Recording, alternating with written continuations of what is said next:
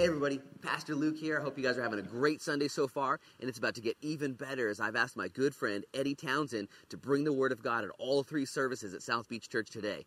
Eddie Townsend and I have been friends for almost 15 years, and I've seen him grow closer to God, become more like Jesus, and serve people with every fiber of his being. Right now, he's one of the math teachers at Toledo High School. He coaches their basketball team as well. He's got a wife with three kids. Matter of fact, he just had his latest kid last week, last Sunday. Congratulations, Eddie and Katie Townsend, on your third child. Here's the deal, though, guys. I want you to stand up right now here at South Beach Church. Right now, stand up. All y'all stand up, start clapping and hooting and hollering and cheer on my good friend Eddie Townsend as he brings you guys the Word of God. Love you guys. God bless you. Yeah. oh man, Luke Luke has a way to do things, doesn't he? Wow. Yeah, we just had our third kid. Uh, by the way, this is a cool pulpit. It's pretty short. It'll work for me today, though. Uh, yeah, we just had our third kid. Um, pretty crazy. Um, Luke Ezekiel Townsend. You know, we we for years we or not years. We for months we were agonizing over his name. Well, what should it be? My wife really wanted Isaac. I kind of wanted Ezekiel. It's kind of a weird name, but I just thought, oh, what, what a great name. And we, uh, you know, I, I quizzed my leadership class and sent videos to her, and they were all like, "Oh yeah, we want Ezekiel." And she had conned our kids with candy to be like, "We want Isaac." and so it, it, was a debate, and she had the baby. Uh, she had him on Sunday, and uh, we didn't actually name him until I think Tuesday, right before we left. So Luke Ezekiel Townsend, and uh, we were so blessed. He's such a a good spirit about him. Yeah.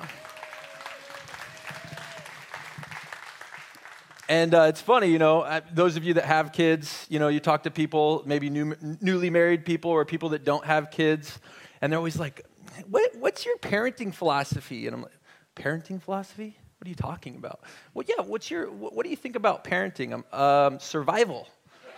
That's it. I feel like Jack Bauer in 24, but I'm in three episodes at once every day. I got a zero, a two, and a four year old. They're all in diapers. I mean, my four year old's kind of like a Pharisee. He's always coming up with these different arguments of why he should be able to watch this show or have that candy bar. And that's what we're dealing with. And they're like, yeah, but what is your philosophy? I mean, come on. Just to make it through the day. That's it. no, I, am just kidding. But, uh, you know, sometimes they'll ask, well, what's the difference between one and two and three kids? And I just say, and I think Luke told me this, and I totally agree. It's like, I feel like I'm Kevin Costner in the movie The Guardian, the Guardian you know, where he's, he's a uh, Coast Guard diver saving people. I'm in these 20 foot seas, and then somebody throws me a baby. It's like, yeah, it's pretty much what it's like. So, yeah, we just had our third kid, and then, you know, we weren't sure. Katie was two weeks overdue, and uh, she did a great job. He came out healthy, other than a broken collarbone, but that's fine. He's going to be an MMA fighter coming out. So, uh, yeah, I mean, I'm glad that uh, I got to teach today. You know, we're going to get through. If you guys have Bibles or you have a Bible app or whatever, go ahead and turn to uh, Luke chapter 14. I'll do that as well. I know Luke's been going through the Gospel of Luke for quite a long time. I mean, I think when he started, I could still grow a full head of hair. when, he started the book of Luke, you know, you couldn't hide inanimate objects in his beard. It was a little bit shorter at that point. So, anyways, we're going to start at uh, verse 1 of chapter 14.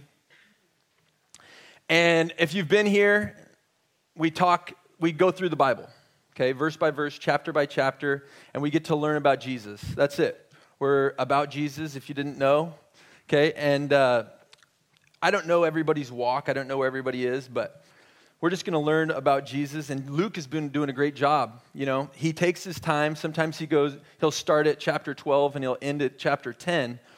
But my plan is to get through the rest of the book of Luke today. I promise you. get to the book of Revelation by the end of the day. But here we are, Luke, verse 1. Now it happened as he went into the house of one of the rulers of the Pharisees to eat bread on the Sabbath, that they watched him closely. And behold, there was a certain man before him who had dropsy. And Jesus, answering, spoke to the lawyers and Pharisees, saying, Is it lawful to heal on the Sabbath? But they kept silent, and he took him and healed him and let him go. Then he answered them, saying, Which of you, having a donkey or an ox that has fallen into a pit, will not immediately pull him out of the Sabbath day, on the Sabbath day? And they could not answer him regarding these things. I mean, the first thing you want to know is I'm going to just set the table. The Pharisees, you, when you're reading through the Bible, I don't know if you make this distinction, but you got the chief priests, you got the scribes, you got the Pharisees, you got the Sadducees, you got the lawyers, you've got the rulers. And kind of if you clump all those guys in, the top dogs of all those guys, it's called the Sanhedrin. But these guys, the Pharisees, they weren't necessarily anybody that had any real sway, political sway with the Romans or with King Herod or really any law abiding sway. But what they did have is they had um, a real zeal to do above and beyond what the law required. So you've got the Torah, which is, you have the Torah in your hand. If you have a Bible, it's the whole Old Testament the law, the prophets, everything in the Old Testament. That's the Torah. What they came up with is something called the Talmud. And the Talmud was uh, a, a number of rules, regulations, traditions that they normally held higher than even the scriptures. And so when you're seeing them follow Jesus around, you know, earlier in the book of Luke, Jesus and his, his brothers, you know, they're, or his disciples, they're walking through a field and they grab some wheat and they start eating it. And the Pharisees drop in, you know, like Star Trek. And, uh, hey, why are you breaking the Sabbath? And they didn't get that Jesus wasn't breaking the, the Sabbath, but he may have been breaking their rules and their traditions in the Talmud. Right here, the same thing. They invited him to this party on the Sabbath day to catch him. They wanted to get him in something. And why would they want to get him? I mean, he's doing all these great things. He's healing people, he's sharing the gospel, he's making blind people see. He's, uh, I mean, tons of things. Leprosy, he's healing leprosy. He's eventually he raises somebody from the dead. Why are they trying to catch him? Well, because crowds are following him and he's taken their corner. He's taken their shine, and he, they, don't, they don't like it. They don't like what he's doing, and they're eventually going to be the ones that are a part of convincing the Romans to crucify him. And Jesus knows all this, right? He knows all of it. He knows who they are, what they're going to do, and he knows, I mean, these guys, they're going to eventually lead me to my death, which is going to come. He's headed to Jerusalem.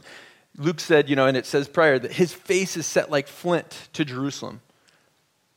They, he, he's going to his death in a week, roughly from this point. So when you read through the book of Luke, uh, chapter 14 through 17, it's all the same day. And we're about a week out from Jesus going to the cross.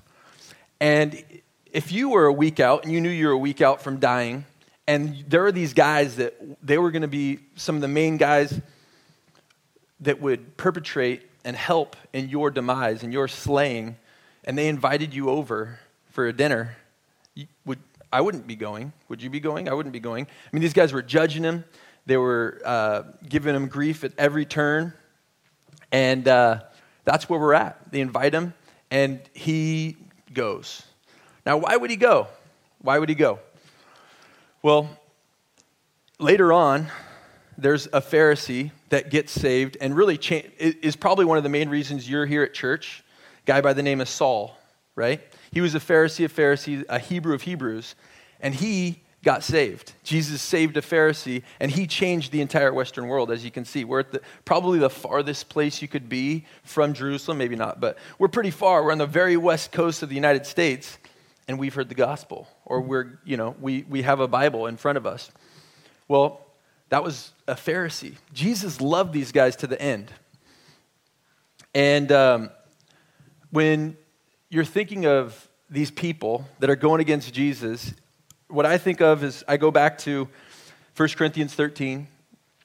And if, if you know it, great. They, they normally use this for uh, you know, a wedding or something. But I think of Jesus going against the Pharisees as enemies. Love suffers long and is kind. Love does not envy. Love does not parade itself, is not puffed up, does not behave rudely, does not seek its own, is not provoked, thinks no evil, does not rejoice in iniquity, but rejoices in the truth, bears all things, believes all things, hopes all things, endures all things. Love never fails. This is it talking about, well, it is. It is talking about maybe an argument you have with your wife, or, you know, you've got your boss or whatever, and they're, they're coming down on you. I think of Jesus is going to dinner with these guys that are going to eventually lead him to his death. And he's like, you know what? I'm going to just bear with these guys. I'm going to keep going. I'm going to keep teaching them. Now, he does have harsh words for them, but he still goes. And I think that, you know, as we read through this, you're going to be one of, you, you need to have that mindset of, you know what? I'm not just going to, you know what I'm talking about. You're walking in Fred Meyer, you see somebody, maybe you don't like some, oh, I got to get, what's this? I got to get this, right? No. Be like Jesus. His enemies, right? He's going to have dinner with them, he's going to talk with them. And these guys are hyper religious. And there's two things that I think I want to just point out that I think of when I think of religious people. That, uh, and if something hits you or you automatically think of somebody else, maybe turn the camera around and think of yourself. There's two things that we see with religious people. And I mean, there's a thousand things, but I'm just going to bring up two. Um, number one, they're defined by what they're against. And you can go on a list and a tirade of all the things you're against and well this is i'm a christian and this is what we're against this that. well instead why don't you always be instead of the negative camp be in the positive camp what are you for who are you for? Well we should be for the gospel. We should be for the furthering of the kingdom. We should be for love. Who should you be for? Well first of all we should be for jesus. Pro jesus yes. Latter after that we should be for the widow, the orphan, in their time of need. Right here in James um, 127, it says, Pure and undefiled religion before God and the Father is this to visit orphans and widows in their trouble and to keep oneself unspotted from the world. I remember uh, about 12 years ago, I uh, went to this pastor training school down in the desert of Mexico with Jon Courson, and um, they had all these verses. You'd go to the bathroom and you'd be sitting there, and there'd be verses on the door, and one of them was this Pure and undefiled religion before the God the Father is this to visit orphans and widows in their time of need and keep yourself unspotted from the world. That is true religion. Religion isn't making a bunch of boxes and checking them and being like, I'm righteous, I'm good, I'm going to heaven because I've done all these things. For God, it's actually, hey, I want to see it. I want to see it in deed. I want to see you going to the, the, like Luke would say, the guttermost. And I want you to go and serve them. And he talks more about it. Second thing religious people are about is they will not allow themselves to repent. And I think we're all like this at, at different points. I mean, instead, you go to somebody that's religious, you say, hey, I see this, this, and this, whether it's a sin or a fault. And they say, well, and they deflect it. Well, that's not me. Or they'll turn it around on you and attack your character. And I think really what they need to do is just apologize. Just say, yeah, that's my bad. I'm sorry. And that's what the Bible will teach you throughout.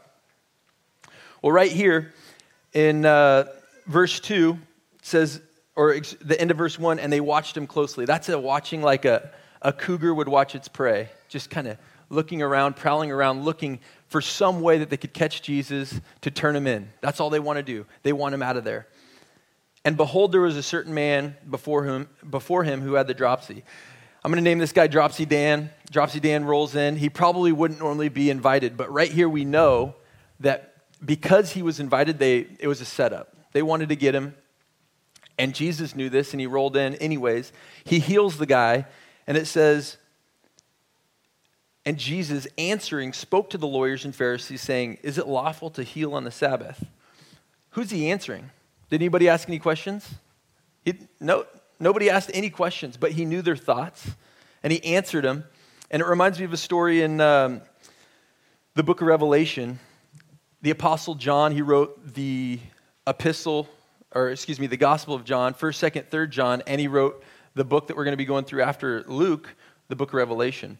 And then around the, the uh, chapter 7, he's caught up in the spirit, and God's handing out all these judgments on the earth. And then there's these guys in white robes. And I think John, it doesn't say anything, but uh, John's sitting there and he's in heaven. He's caught up in the spirit. And uh, one of the heavenly elders comes up and, and it says that he answered him, saying, Who are these arrayed in white robes and where did they come from? And John goes on, I don't know, you tell me. And I think it just shows you a picture. If you want to be in ministry, if you want to be a leader, uh, pro, pro, if you want to be somebody that propels the gospel, you need to be an initiator. You can't wait back, sit back and wait for somebody to ask you or wait for somebody to, hey, could you tell me a little bit more about Jesus? What I've found out through my many years of uh, following the Lord is if you want to be used by the Lord, sometimes you got to be the initiator. You got to be the one that goes out and starts the conversations, that asks the questions, that get, gets the ball rolling. And you see it right here with Jesus. He's answering, spoke to the lawyers and said, Is it lawful to heal on the Sabbath? Well, if they said yes, it is lawful, then their plan is spoiled. If they say no, then they're actually not fully going through with the law. And you can go through that in the book of Numbers. It talks about how if you see a situation like this, you're actually supposed to help. You can actually break the Sabbath if you're healing. And even now, today, if you have a, a Jewish doctor who's observing the Sabbath and there's somebody that life or death, they need help they, they can break the Sabbath, quote unquote, and work and save these people. Well, be that as it may, he took them, he healed them, he let them go. He said, Get out of here. Then he answered them, saying, Which of you, having a donkey or an ox, in other translations, or a son who had fallen into a pit, will not immediately put him, uh, pull him out on the Sabbath day? And they could not answer him regarding these things. I mean, can you imagine this? So they're, they're just, what, how can we get Jesus? And he's like, hey, so if your son falls into a pit, you know, he falls into a pit. Oh, Johnny, I'm so sorry. I can't get you. Oh, why'd you have to fall in on the Sabbath? No, I'll get you tomorrow. It's so ridiculous. Of course, you're going to dive in and grab your son, right? Doesn't matter if it's a Thursday or a Saturday. It's a good thing to grab your son so he doesn't die. And Jesus is saying, if you're going to do that, why isn't it okay for me to heal on the Sabbath? Is healing doing work? Well, he healed them, let him go. And, and it says they could not answer him regarding these things. And that's normally how it is, right? Whenever they go up against Jesus, they, oh, I've got these great ideas. I've got these, this great reasoning of how we can get him. He always answers them. Well, moving on, verse 7. So he told a parable to those who were invited when he noted how they chose the best place the best place is saying to them when you're invited by anyone to a wedding feast do not sit down in the best place lest one more honorable than you be invited by him. And he who invited you and him come and say to you give place to this man and then you begin with shame to take the lowest place. But when you are invited go and sit down in the lowest place so that when he who invited you comes he may say to you friend go up higher then you will have glory in the presence of those who sit at the table with you. For whoever exalts himself will be humbled, and he who humbles himself will be exalted. So, what's Jesus hitting on here? I think it's pride. Pride. The evil, pernicious, vicious pride. And why is God so against pride? You know, in our culture, we use pride as a virtue, self help, self actualization. It's all about me. Self esteem. We need to grow self esteem. And it's bad, you know? Everybody needs an award. Everybody needs to be patted on the back. Everybody's view needs to be heard and respected. And it's all rooted in pride. Well, Jesus, right here, he's just saying, you know, I don't, it's, first of all, you're going to get humbled. If you're not humble, you will be humbled. And if you try to, if you want exaltation, just choose the humble route. And God hates pride. You know, C.S. Lewis said that pride is the mother of all sins. And it's the, originate, the original sin of, of Satan. And you can read about that in Ezekiel, Isaiah, 1 Timothy, that you had Satan, Lucifer. He was the chief worship leader in heaven, right? He was just adorned, beautiful. And he started to, instead of looking at God, he looked at himself. And God said, Oh, And he tried to take some of the glory of God, and God had to banish him out of heaven. And that's the origin of sin, is actual pride, where we take our eyes and our focus and our exaltation off of the Lord, and we start to put it on ourselves. And if you go through all of the Ten Commandments, and it's like, well, what is the root of doing all these things? It's self reliance, right? Pride. That's the root. So, moving on, the moral of the story here be humble. That's it. Just be humble. And right after, you're going to see this in a couple chapters. In Luke 18, Jesus spoke this parable to some who trusted in themselves that they were righteous and despised others. Two men went up to the temple to pray, one a Pharisee and one a tax collector. The Pharisee stood and prayed thus with himself God, I thank you that I am not like all these other men, extortioners, unjust, adulterers, or even this tax collector. I fast twice a week. I give tithes of all that I possess. And the tax collector, standing afar off, would not so much as raise his eyes to heaven, but beat his breast, saying, God, be merciful to me, a sinner. I tell you, this man went down to his house justified rather than the other. For everyone who exalts himself will be humbled, and he who humbles himself will be exalted. Jesus flips the script on what we think. Like, we should be climbing this ladder of success, we should be climbing this ladder, checking these boxes of religion. But Jesus like, no, no, no, no. Let's flip that on its head. The lower you go, the higher you go. The more you serve, the more you'll be exalted, the, the better leader you shall be. And that's what Jesus is harping on here. Well, moving on, verse 12. Then he also said to him who invited him, When you give a dinner or a supper, do not ask your friends, your brothers, your relatives, nor rich neighbors, lest they also invite you back and you be repaid. But when you give a feast, invite the poor, the maimed, the lame, the blind, and you will be blessed, because they cannot repay you for you should be repaid at the resurrection of the just. So now he's talking about generosity. So he started with the Pharisees, then he went to the guests, then he, now he's going to the guy that invited everybody. First of all, your motive of inviting me was wrong, but let me tell you about all these other people you invited. Can you just imagine, put yourself at this dinner? First, he goes off on the religious leaders. So let's say that we had a bit, a bit a huge banquet here, and the guy's like, "Hey, Luke, let me uh, go. Let me tell something to you and all your buddies, right?" And then he goes to you guys, the guests, and he just goes off on you. And then he goes to the host, whoever invited him. He says, Hey, when you invite people, don't invite people so that you can get something in return. And I think there's a couple things. I know Luke doesn't talk too much about generosity. They don't pass a plate here. I'm not a paid pastor, I'm not on staff or anything, but I do think that an education about generosity is a good thing. So there's a couple things. Why should we be generous? And I know that the text doesn't necessarily say be generous, but it does. Be generous to these people that never get generosity. But I think you should also be generous towards God. And the, the main reason, the core answer of why you should be generous towards God is Jesus. He's our core example. When he gave everything, that's an example of what you should be, how you should be generous. What it, it says in 1 John 3, this is how we know what love is.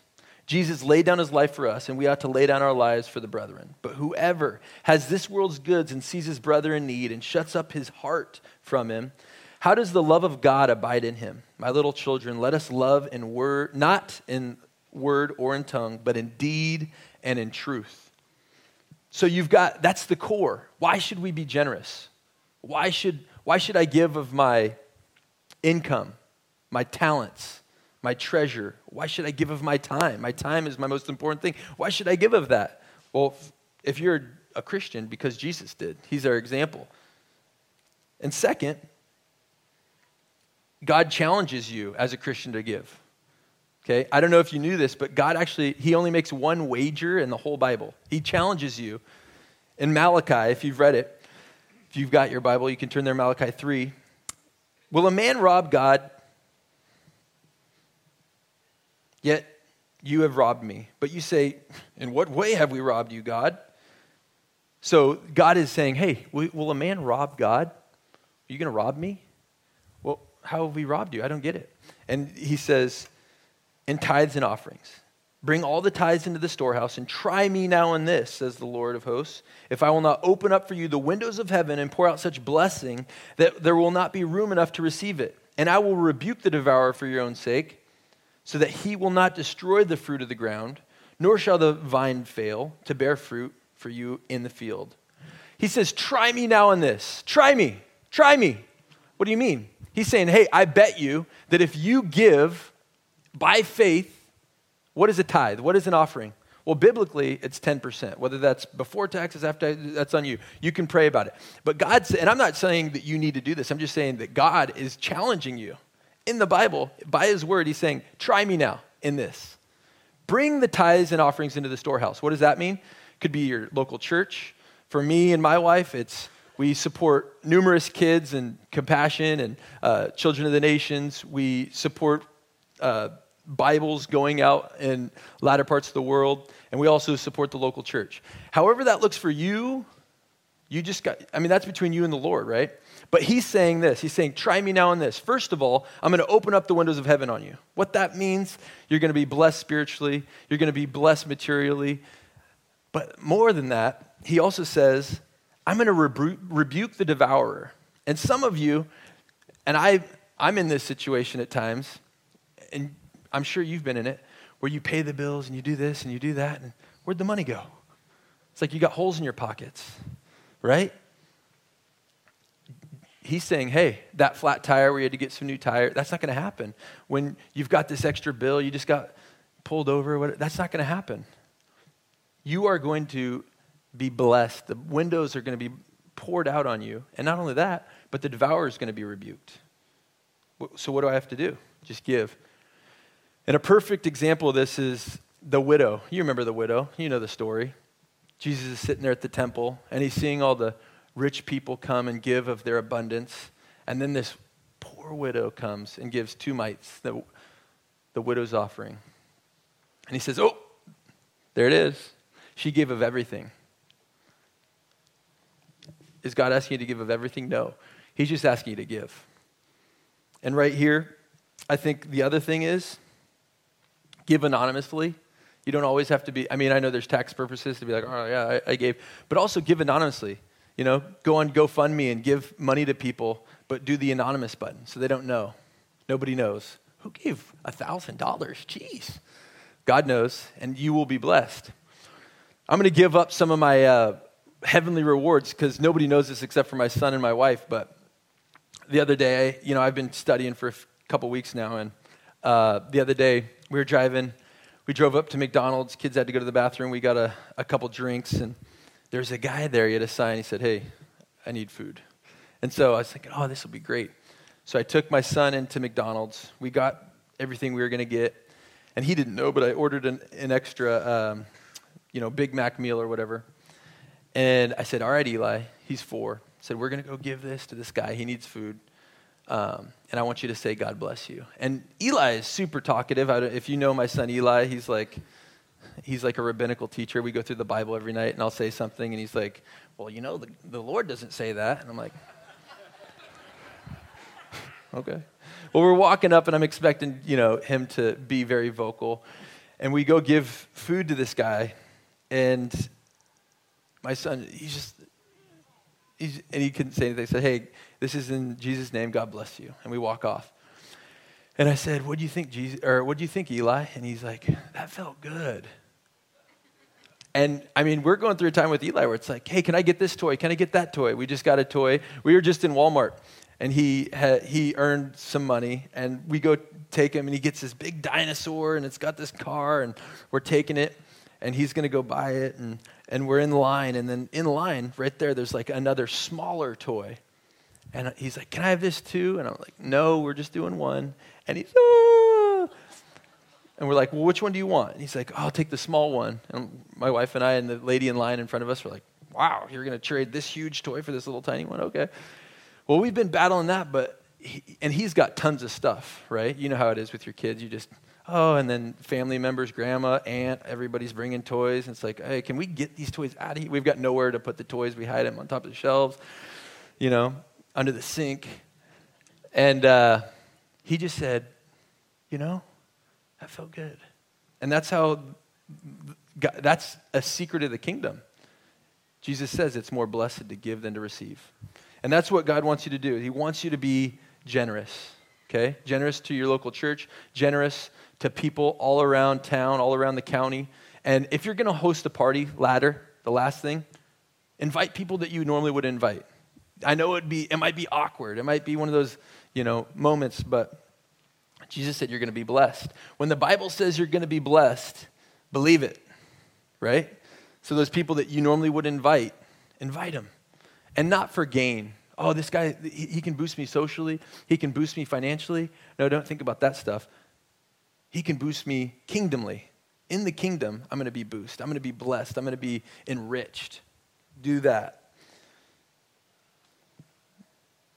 Moving on, verse 15. Now, when one of those who sat at the table with him heard these things, he said to him, Blessed is he who shall eat bread in the kingdom of God. Then he said to him, A certain man gave a great supper and invited many, and sent his servant at supper time to say to those who were invited, Come, for all things are now ready. But they, all with one accord, began to make excuses. The first said to him, I have bought a piece of ground, and I must go and see it. I ask that you have me excused. And another said, I have bought five yoke of oxen, and I am going to test them. I ask you to have me excused. Still another said, I have married a wife, and therefore I cannot come. So the servant came and reported these things to his master. Then the master of the house, being angry, said to his servant, Go out quickly into the streets and the lanes of the city, and bring in here the poor and the maimed, and the lame and the blind. And the servant said, Master, it is done as you commanded, and still there is room. Then the master said to the servant, Go out into the highways and hedges and compel them to come in, that my house may be filled. For I say to you, none of those men who were invited shall taste my supper. So, why do these people not want to come to God? The invitation has come out, but for some reason, something inhibits them from coming to the feast. And this is a picture Jesus is giving you a picture of the feast that you see in Revelation 19, the marriage supper of the Lamb. You can think of the biggest party you've ever seen or been a part of, and Jesus is ready to throw a bigger party. He is preparing one of the biggest parties you can ever even imagine, and that's his very own wedding party. And there's an invitation that's going out. And there's three main things, three lame excuses of why people can't go, why they can't come. The first invitation comes and people's first you got possessions. The, oh, I bought a piece of land. I got to go check it out. So think about this. This feast is probably at night in the story, right? There's a feast at night. And some dude, he was invited. He's like, you know, I bought this piece of land. I didn't ever go check it out. You tell me, are you going to buy a piece of land? Are you going to buy a house without looking at it? I'm not. Are you going to go buy a piece of land without looking at it? And if you do go look at it, is it going to be at night? You know, I, I know you, you're inviting me, but I got to go check out this piece of land tonight. Okay. Second guy, five yoke of oxen. A yoke of oxen, that's like buying, as a farmer, that's like buying a tractor and a combine, and you got all this. Are you going to buy all that stuff without looking at it? At night, you're going to go check it out. Oh, I don't know. Kicking the tire. No, you're not going to do that. You're going to go investigate it. Well, this is, oh, I don't like this part of the land. Is there water here? Where are we going to put the septic? Or is there hookups or whatever? When it comes to buying a tractor, or you know how it is. I know you guys have bought in cars you're online, you know every little detail. Well, oh, the 2017 to the 2016, they got a new engine, and they got this, and they got that, and I like these components. Got a moonroof. Oh, look at these pictures. Oh, I don't like that. Oh, is that a rip in the seat? That's a rip in the seat. This guy, he just bought it, and then he's going to go check it out at night. He's not coming to the party. And the third one is probably the most ridiculous, which is, oh, I just married a wife. I can't come. And people are making these excuses of why they can't come into the kingdom. And meta narratively, he's also relating this to the Jews, right? The Orthodox Jews, the Pharisees. That's who he's talking to, the Sadducees, the scribes, the chief priests, who think they know the scriptures. And God is, they, they knew that God was going to break in to human history. At some point, the Messiah was coming. They knew. And Jesus is like, hey, I'm here and they, they rejected it. They made excuses of why Jesus wasn't actually the Messiah, why they couldn't come to the party. Well, you see these excuses all the time, right? Oh, I got a boyfriend. I got a girlfriend. I just graduated. I got to go to college. I got to get the right GPA. I just got a job. I'm climbing the ladder. Oh, I, well, this is our this is our selfish time. You know, we don't have any kids, or the kids just left. This is we want to go travel, or I I got to go see the season 28 of The Bachelor. I got to watch it. Man, I just picked up surfing. I just picked up knitting. I just got a hobby. I've got I I got to go gas up the truck and the boat for the fishing trip next weekend. Whatever the case is, what are your excuses? What are the excuses that you have, right? For not coming to the feast. And then he hands out a second invitation.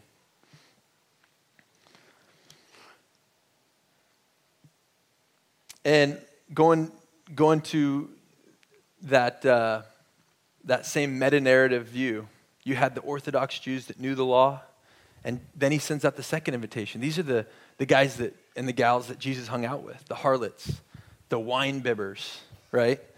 The drunkards, the tax collectors. And Jesus goes out and he collects all those people. He says, hey, let's get all these people. But still, the banquet's not full. The feast isn't full. So God says, okay. Well, you know what I'm going to do? I'm going to then call in the Gentiles. And that's us. If you're not a Jew, you're not Jewish, excuse me, if you're not Jewish, guess what? You're a Gentile. And thank God that He then says, you know what? I'm going to go out and get the, the, the guttermost. I'm going to go out there and I'm going to get them. I'm going to collect all these people that believe outside of the family of the, the Jews. And that's where we're at. Is that God was going to break in they didn't accept him. They rejected him. He went to the cross, and now he's going for the Gentiles, and that's us. And the Bible says when the fulfillment of the Gentiles comes, boom, Revelation begins. And that's where we're at.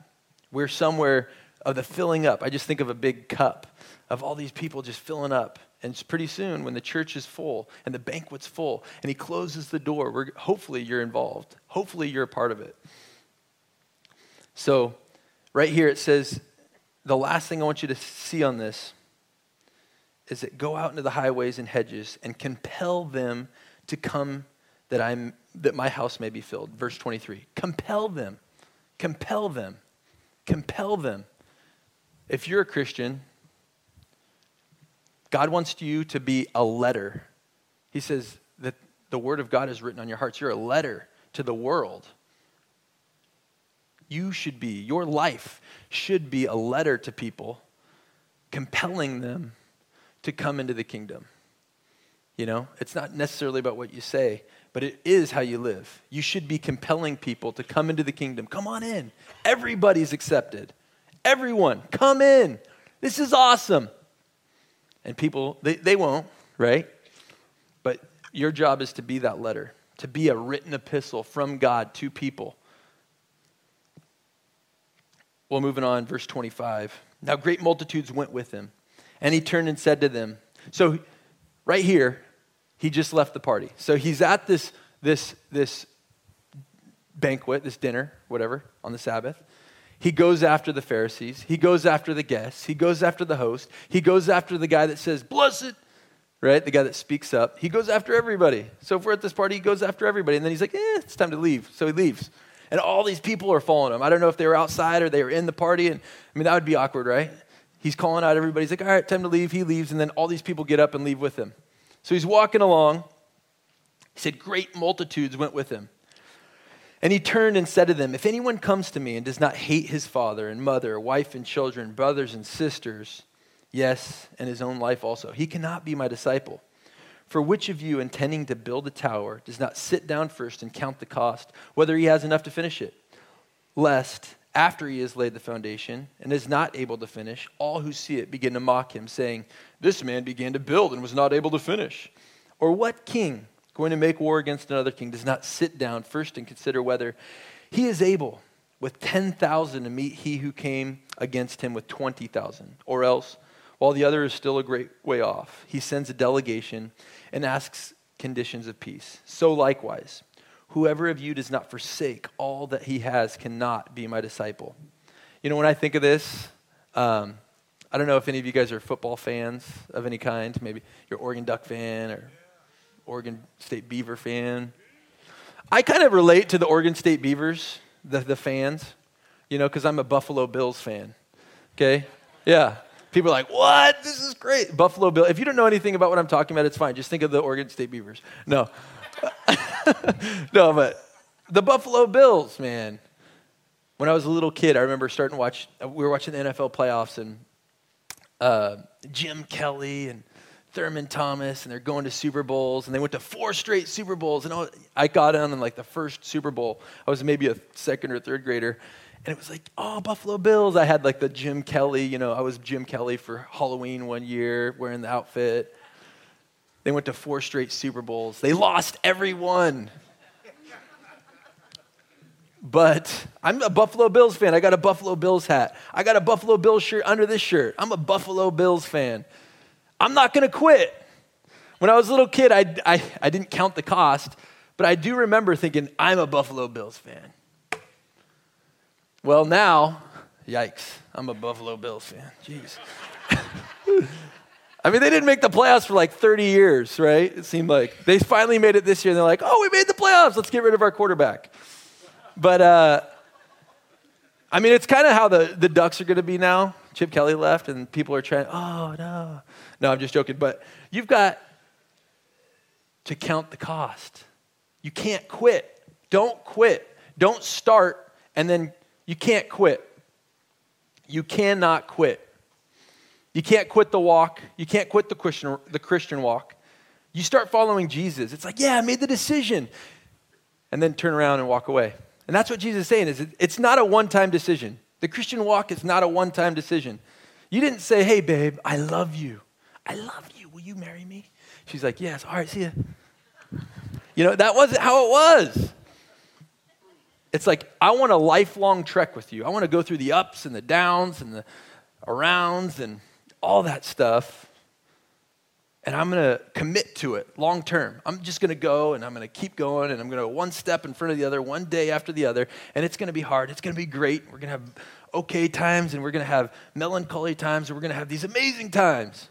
But no matter what, I'm not quitting. And that's what God's saying. Hey, don't quit. Keep going. Keep going. And what you're seeing here is God has, there's a difference here. Okay, there's salvation. You can be saved. Well, how? Believe. There's nothing you can do. There's nothing you can do to bring salvation. And that's the crazy thing. You've got all these religions. You go through all the religions. I took a religious studies class in college. And there was, you know, there's all these religions. And every single one of them is what can you do to accomplish something? To reach nirvana, to reach enlightenment, to please Allah, whatever. What can you do? And that comes first. And that brings salvation. Can you imagine that pressure if that was your life? And maybe it is here today. If you're a Christian or you want to be a Christian, you're thinking, ah, oh, but I can't do all this stuff. You don't have to. That's not the point. And that's what Paul said. If you go to Galatians chapter 2, he says that it's not about the law, the keeping of the law. It's about your faith in Jesus. That's it. What do you mean, my faith in Jesus? I'm saying that the Bible says that God became a man. First of all, that's crazy. My son Luke was just born. I thought, Jesus was like this, helpless. You draw, you know, that God became a man. He entrusted himself to Mary, Joseph, and they, lived, and they brought him up. He became a man. God, the Bible says that he became a man and lived a perfect life. He was tempted in all ways, yet without sin. So, every single way that you can think that a man can be tempted, the Bible says he was tempted in every single manner possible. He was tempted in every way, yet he never sinned. Can you imagine that? No because you're, you, I mean, we all sin every day. It's like, ah, shoot, again, shoot, again, shoot. It's like Groundhog Day. Every day, I'm sinning, trying it again, alarm, alarm, And it says that he never sinned.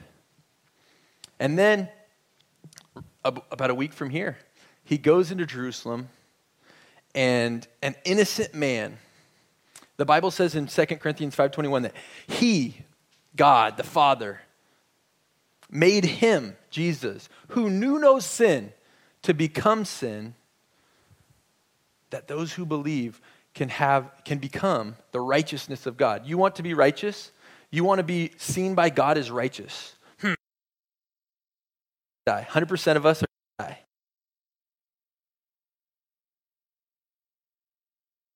And I, you know, I'll go up and teach the Sunday school class, and I say the same thing to them. You don't know. I always use the analogy, or I always use the picture. You could be driving across the bridge, and there's an earthquake, and you fall off into the bay. You're like, oh my gosh. I always think of that when I'm driving over the bridge. Please don't let the earthquake happen now. I'm always thinking of how I can bust out of my truck. You know, like, okay, so if I'm going down and we're going down, I got to roll my window down. And then I, right as we hit the water, I got to jump out. And then I'm thinking, but then if the bridge is coming down, no. But hey, I'm a math teacher. 100 out of 100. That's 100%. 100%. Very rare. Very rare, unless I'm shooting free throws. No, it's very rare. 100% are going to die. You are a part of that. 100 out of 100 are going to die, and you're going to meet the Lord. Whether you are a Christian or not, whether you're an atheist or not, whether you are an enemy of God or not, you are going to meet Jesus. And the only question he's going to have for any of us, I firmly believe, is what did you do with my son? What did you do with my son? Did you believe?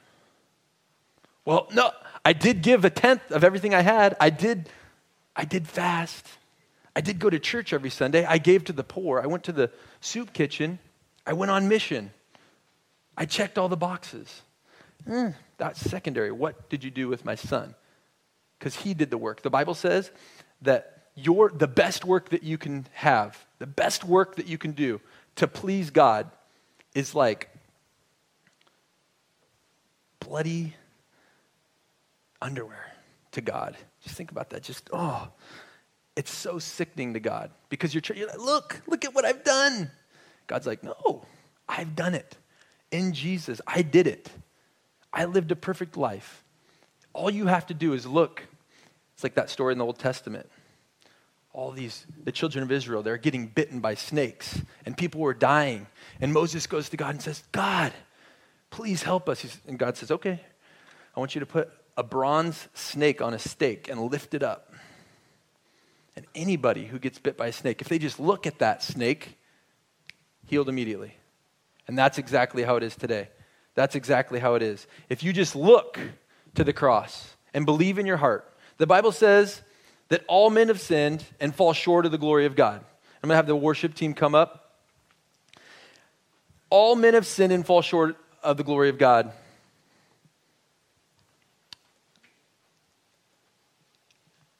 And that righteousness only comes through Jesus. For we have been saved by grace. Grace, unmerited, unearned, undeserved favor. You can't earn it, you can't deserve it, you can't garner it. And you're probably thinking, as a Christian, you failed. As a non Christian, you fail. And you're thinking, but, but Eddie, I've gone places I shouldn't have gone. I've walked places I shouldn't have gone. It's fine. Because they nailed Jesus to the cross. The stake went through his feet. Yeah, but you don't understand. I've touched things I shouldn't have touched. It's okay. They put nails in his hands too. But I've seen things, I've said things, I've heard things that ought not have to have happened. That's fine. When they put that thorn, that crown of thorns on his head, hammered it down, blood streaming down his face. He took care of that. But I but I've turned my back on the Lord. That's okay. They took care of that too when they whipped his back to shreds, hamburger meat. Unrecognizable. They put him up on the cross. And if you have belief that God Himself came into human history, He bust into human history, and He lived a perfect life, and He got up on that cross, and He died, and they buried Him, and then He rose again from the dead. If you confess with your mouth, the Bible says in Romans 10, confess with your mouth that Jesus is Lord and believe in your heart that he rose again from the dead. Did he rise from the dead? Do you believe that? You shall be saved, and you shall be a part of the kingdom.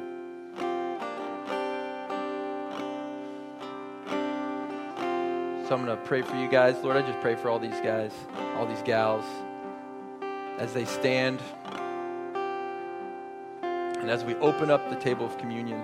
Lord, we just ask that you would bless our hearts, you'd bless our minds, you'd bless our souls to walk with you, to live for you, to be passionate for you.